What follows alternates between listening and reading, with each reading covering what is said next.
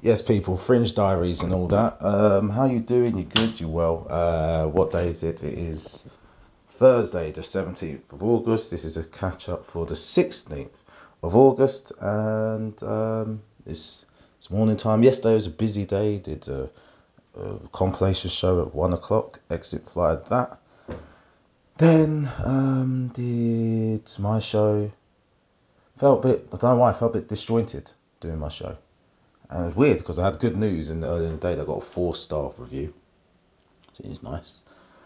Um, so it's two, that took me to three star, two three stars, two four stars. Uh, then, then what did we do? Oh, then um, my mate DePrezzo was there. He came over from, well, he was working in Scotland, did Glasgow, did Edinburgh, and he just came to see my show before flying back down south. So I was like, fantastic, saw Fred, prompted me to drink a beer. I drank a Guinness because I was like, hey, that's a mate. I'm drinking. I'll start drinking. So I had that beer in my system, then went to do the Fast Fringe, which was on next up. Um, exit flight to that. I don't know how well that went. It's three minutes. Three three minutes is a weird weird set time, but hey, everyone has three minutes. Sorry, that was the, me filling up the kettle. Everyone has three minutes, so it's not like I was at an early disadvantage. Just I haven't worked out how to do a three-minute set, especially I've been spending my month doing an hour. Then I went over to Black Glass Matter, run by a Kenyan-Australian comedian called um, Shaka. And that was good, except for I didn't realise, I told him weeks ago, and we've been liaising over weeks, that I'm at another show, big man. So it put me towards the end, and every iteration of the lineup had me towards the end, except for the latest iteration of the lineup that was released at ten past seven while I was in my other gig. And when I rock up there, I'm just all chilled out, relaxed, gone to the toilet, think, should I go to the bar? So now let me see what the room's like, and then I'll I might pop out. And then goes, all right, well, to stage your first act, Darren Griffiths. So I was like, hey, were you what? I was like, I, what are you talking about? Why am I going on stage? I was completely unprepared. Didn't have anything in my head. Uh, then the microphone stopped working. I must have looked crazy up there. But um, apparently I came off and everyone was like, oh, that was, that was amazing. Because you didn't know what was going on. And I was like, yeah, I, did. I really didn't. I really didn't know. Then um, came home. Had uh, had my dinner. Took big risk. Uh, uh, reheated rice. I always hear things about, oh, you reheat rice, you're going to get food poisoning. You reheat rice, it's going to be food poisoning. I was like, surely it's, there's a chance you'll get food poisoning. It's not a guarantee. Uh, for whatever reason, I thought, fuck it, I'm doing it, risked it. And here I am, still okay, guts still inside me. I'm all good. So it was a risk worth taking because I was hungry. Had some donuts. And then um, I was thinking, right, I've had one beer. I want to go out. Not out, out, but just, you know, find out what's going on in the streets. Um, but the one person I messaged to see what they were doing, they, they were heading back from a bar. And when I think about it, it was, it was half eleven. I was like, yeah, not fair enough. Let, let me just sit down. So, yeah, sat down. Then while I was sitting down, I was like, all right, um, what do I want to do? I was like, just left with my own devices. Did some podcast admin. I was like, I don't know what I'll do. I'll um, I'll Google. I'll search my own name on social media to to see if anyone said anything nice about me. The ego, the ego. I was going to search my own name to see if anyone said anything nice about me, uh, and someone did. Someone did on Twitter. It's called uh, someone, you know. Not a reviewer, but someone just came to see the show, goes, yep, yeah, five-star show, excellent, highly recommend. And I said, oh, that's really nice. I managed to find the message and, and message them back, which was nice. Um, and then while doing that, I managed to find an actual review from the Scotsman. So again, one of the bigger ones, that's the one that people really want on their poster. Three stars, three stars again. Three stars, read the review, all complimentary. Nothing... Nothing down in the review, which now made me realise that reviews don't say shitty things about people. but I've never been able to get any of the big ones above the three. So that's Chortle, that's Edfest, and that's Scotsman. These are all the, you know, the cool names that people want on their poster. I've been reviewed by all of them.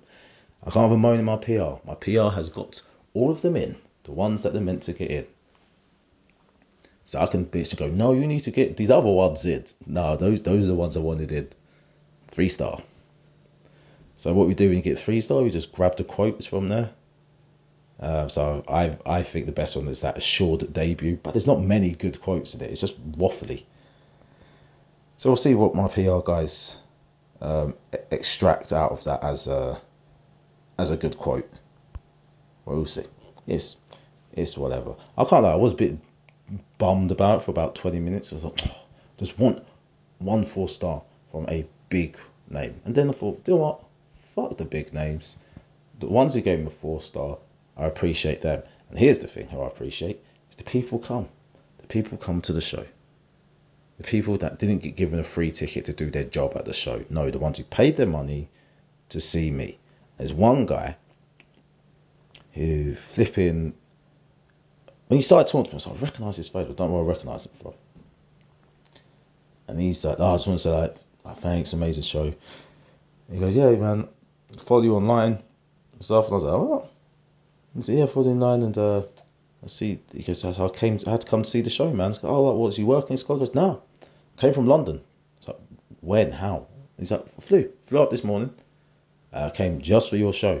As I'm flying back today. I was like, you took a flight to come to Edinburgh to see my show. He's like, yeah, I go, that's crazy, man. I, I didn't have the heart to tell him I was, I'll probably be doing this show in London at some point.